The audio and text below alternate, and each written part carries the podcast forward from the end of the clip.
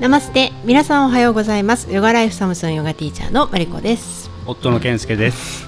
この番組では明日を生きやすくするをテーマにヨガの学びを交えた私たち夫婦のたわいもないトークを月水金に福岡の山小屋よりお届けしています。はい。オームシャンティ明日を生きやすくするラジオ始まりました。はい。よろしくお願いしますよろしくお願いします。はい。本日も朝6時半から X スペースで配信しているみんなで太陽礼拝の雑談コーナーからお届けしております。はい。今日はマリコさんはねちょっと調子が悪いそう喉がね痛くてね。うん、またね、うん。娘のがもらってきたであろう風邪から僕が移って僕もねまだ今6度8分とか7度いかないぐらいの、ね、熱をもうもう1週間ぐらいかなずっと続いてる感じで、まあ、僕はでも元結構元気なんですよね、うん、でマリコさんは、よね。昨日ねいきなりうん。めちゃくちゃ悪くなったね。うん8度9分とかなんか上がってたよね、うんうん。すぐ下がったけどね。すごいよねマリコさんはねあんまりうん。風邪はねうつらないことが多いし、うつってもねそこまで熱上がることないのにね、ね。ちょっと今回いきなりだったね、はうん、なんかこの間のコロナもそうなんだけど、うん。やっぱり家族みんなこうやって影響っていうかさ、いうん不調を立て続けに起きると、やっぱりいろいろなんか思うことがあって、例えば普段からねヨガやってるとか、うん。まあそういう食養生みたいのをちょっと意識してたりとかしてても、やっぱ外からもらってくるもの、うん。まあ、免疫力の話とかと関係するかと思うんだけど、うん。なんかそればっかりがはどうしても回避できてないっていうところがあって、うん。これをどうにかしたいなうんでしないといくら自分たちが病気の元みたいな、うん。まあ、風邪風邪だったらね病気っていうほどでもないんだけども、うん。でも自分たちで体調を崩すじゃないのに、うん。よそからね回ってくるっていうんじゃどうにもならんなって思って、まあなんか決意新たにじゃないですけど、うん。またさらにねちょっとアーユルベーダを学んでいこうかなと思いました。うん。うん、で今までねそれこそ僕はねあのアーユルベーダーご飯味噌しか学びを得てなかったんですけど、あのちょっとね一冊古本ですけど本を買いました、へえ珍しい。うん、だからこれから、えー学んでいこうかな。まあ多分インドに持ってって読むのかな。紫かもしれないですけど、うん。と思います、うん。まあ皆さんにもねシェアしていけたらと思います。はい。で今日はですねというわけで雑談をします、うん 雑談宣言、まあ、き前回前々回とね結構頑張ってそうね。編集したし 喋ったので。はいはい。はい、もうゆるってやりましょう、うん。はい、昨日ね夜ね、まあ、もう2人寝てたんだけど、うん。目の前を突然結構大きな虫がパーって飛んでったんだよね、うんえなんだと思って。それまたパーッと飛んでよく見たらゴキブリだったんだよね。へえゴキブリ飛んでたんだ。そう。でうん。なんかゴキブリって飛んでる姿を見るのはまあ随分もう10年ぶりぐらいなんだけど、うん結構逃げたりする時にファーって飛んだりとかするイメージだったんだけど、うん。なんかねふわーって飛んでた。ゴキブリだと思わなかったんだけど、そう。でそれを3回ぐらいなんか見て、うん。めっちゃ飛んでるやんと思って で着地してから追いかけたらゴキブリだったんだけど、うん。でね、まあ、それで思い出したんだけどここ最近あの草刈りを結構してるじゃないですか、うん。でまあね田舎暮らしなんで年に数回は結構するんですけど、まあ、今草刈りのね最終シーズンみたいなこれからもう草の勢いがなくなっていくんで、今頑張って草刈り最後もしてるんですけど、草刈りするとそんなに背丈のない草だとそうでもないんだけど僕は畑のね草刈りしてるんで、うん。結構ほったらかしたらもう腰丈ぐらいの草がたくさん生えるんですよ。へまあ藪になりかけるといえううかね、ん。でその草刈りをすると草を刈ってる時に虫が一斉に逃げていくんだよね、うんうんうね。わーっと、うんいろんな虫がね。でそれを見ててすごい申し訳ない気持ちになるんだよね、楽しんでるところなのか、うん。まあ、生活空間なのかわかんないけどそこをねやっぱり草の中がまあいろいろ食べるものもあるだろうし、まあ、お互いね捕食し合し合うっていうか捕食者とねいろんな生物がいるから、うん。で身を隠したりもするだろうしね、そうだから申し訳ないなって思いながら切ってて、うん。たんですよ、うん。そう。でまあとはいえね草があってはできないこともたくさんあるんで申し訳ないごめんねと思いながら切ってたんですけど、うでね僕畑はね一応自然農ということで、まあ、自然農ってねご存知の方も多いと思うんですけど特徴で言うと耕さない草や虫を敵としないみたいなね、感じなんだけども、うん。まあなるべく自然のままで作物を育てるみたいなね感じなんですけどだからねそうそういう気持ちで畑をやってました。そうね自然のやっぱりその機械も使わないみたいなのがあるありますもんね。虫を脅かさないためにあのあそうバーッと一気に刈ったりしないでうん。少し虫たちのその住処を残しつつ草を手で刈っていくみたいなそういう感じで、なるほど、うん、やってますね。まあ規模によるよね。うんうん。うん。まあもう商売でやってる人はね、うん量を作らなきゃいけないんでん。機械は全然使ってるけどね、うん。まあまあそんなことであの今日のメインはねあのまたお便りをいただきましたので、はい。お便り紹介をねしたいと思います。で今日はちょっと僕が読みます、うん、それでは、えーシャンティーネームカモミールティーさん。ありがとうございます。こんにちは。ご無沙汰しております。この1ヶ月子供たちの夏休みやお盆の帰省等でなかなかゆっくりラジオを聞くことができずでしたが9月になりやっと日常が戻ってきたので久々にお便りを送る時間もできました。前回ラジオの略称を提案しておきながらアンケートにも参加できずごめんなさい。参加してなかったんかーいって話だね。オムラジに決まったようで可愛くて良いですね。関係ないけどオムライス食べたくなります。僕と同じこと言ってるね、えーシャンティーネームというのも素敵これを機にオムラジリスナーがもっと増えていくといいですね。私も興味ありそうなお友達に紹介していきたいと思います。よろしくお願いします、マリコ先生ご一家。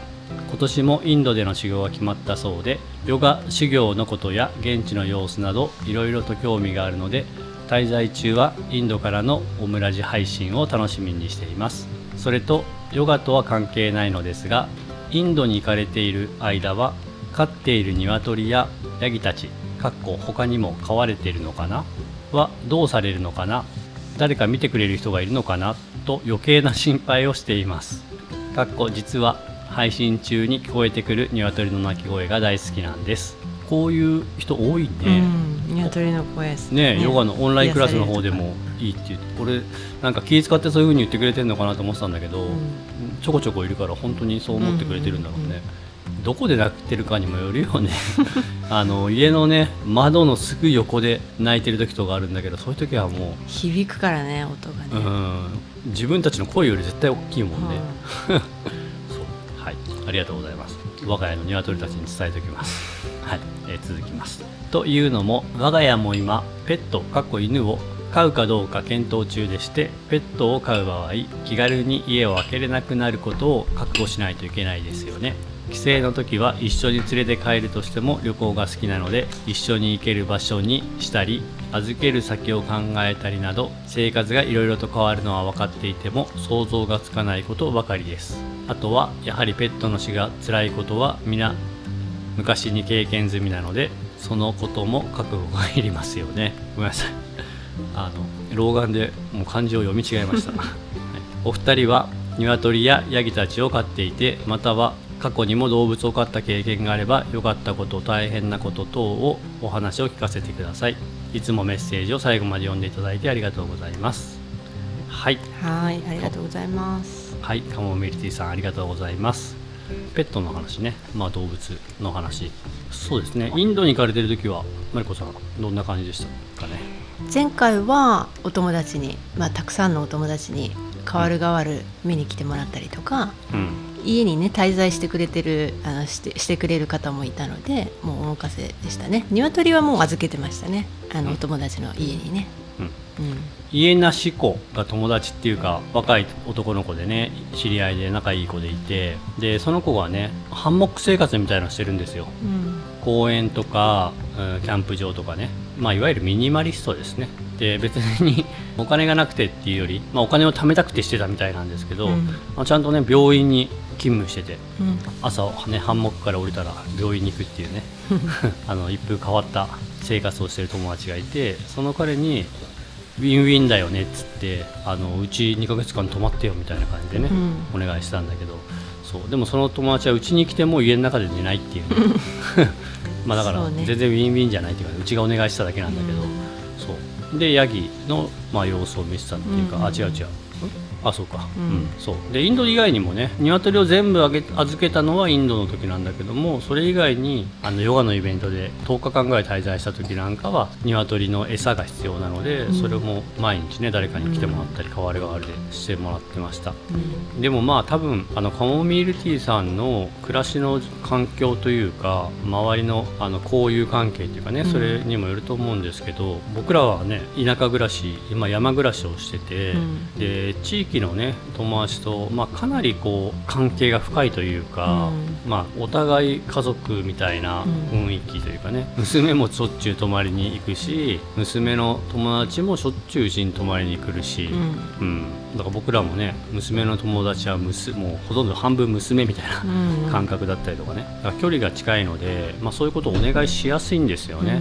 で僕らもそういうお願いを結構受けるっていうか、うんうん猫飼ってる友達なんかはちょこちょこね、まあ、ちょこちょこって言っても年に数回ですけど、ん。3日間ぐらい帰省するからあの猫のシッターお願いしますみたいな感じで、オッケーオッケーっつってね行ったりとか、うん。まあ、とにかくあの持ちつ持たれつの関係がふ結構深いので、お願いしやすいのかなとは思います。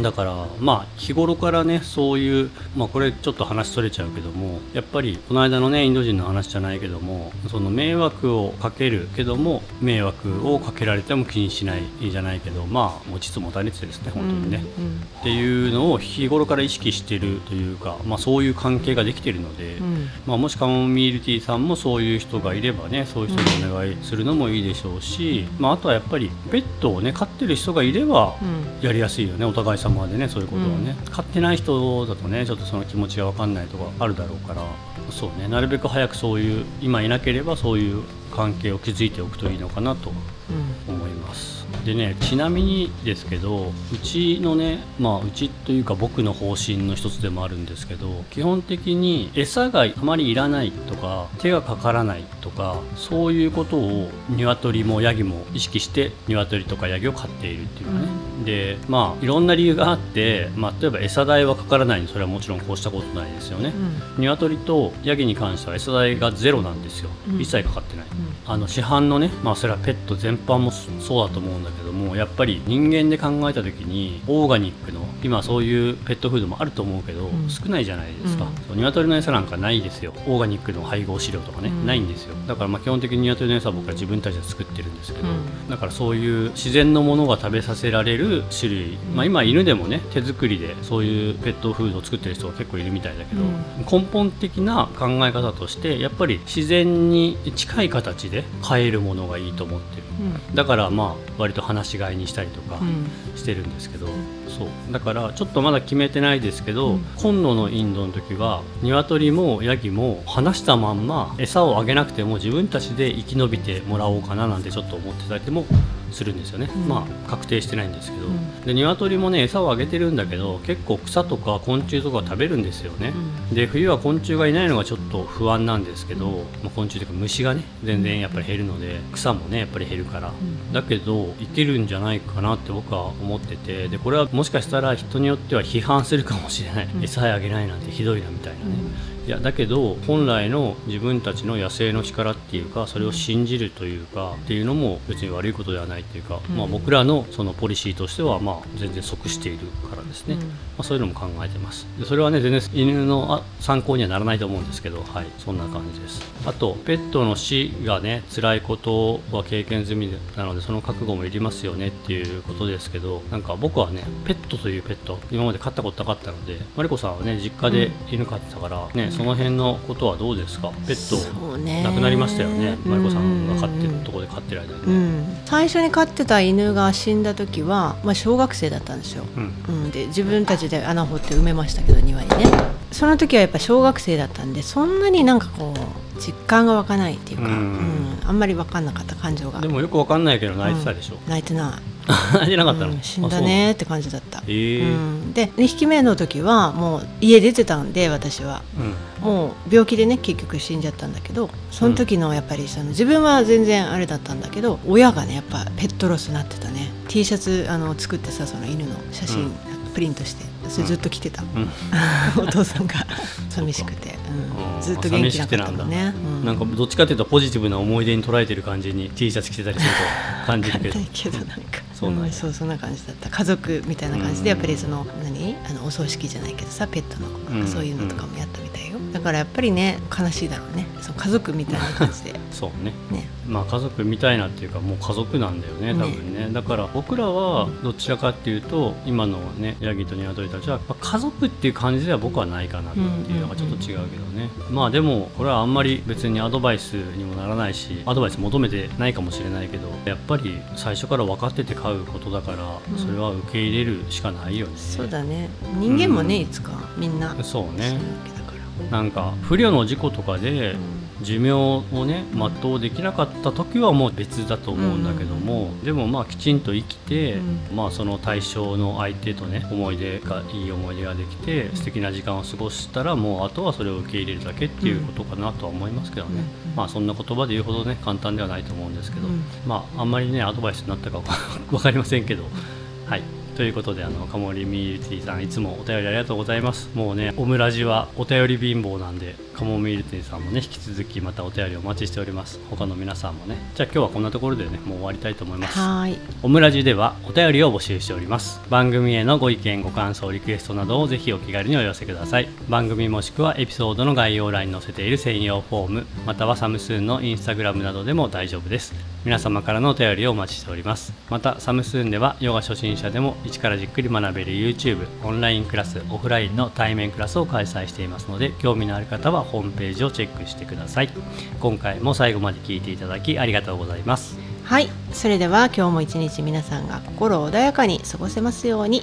せーの。ナマステ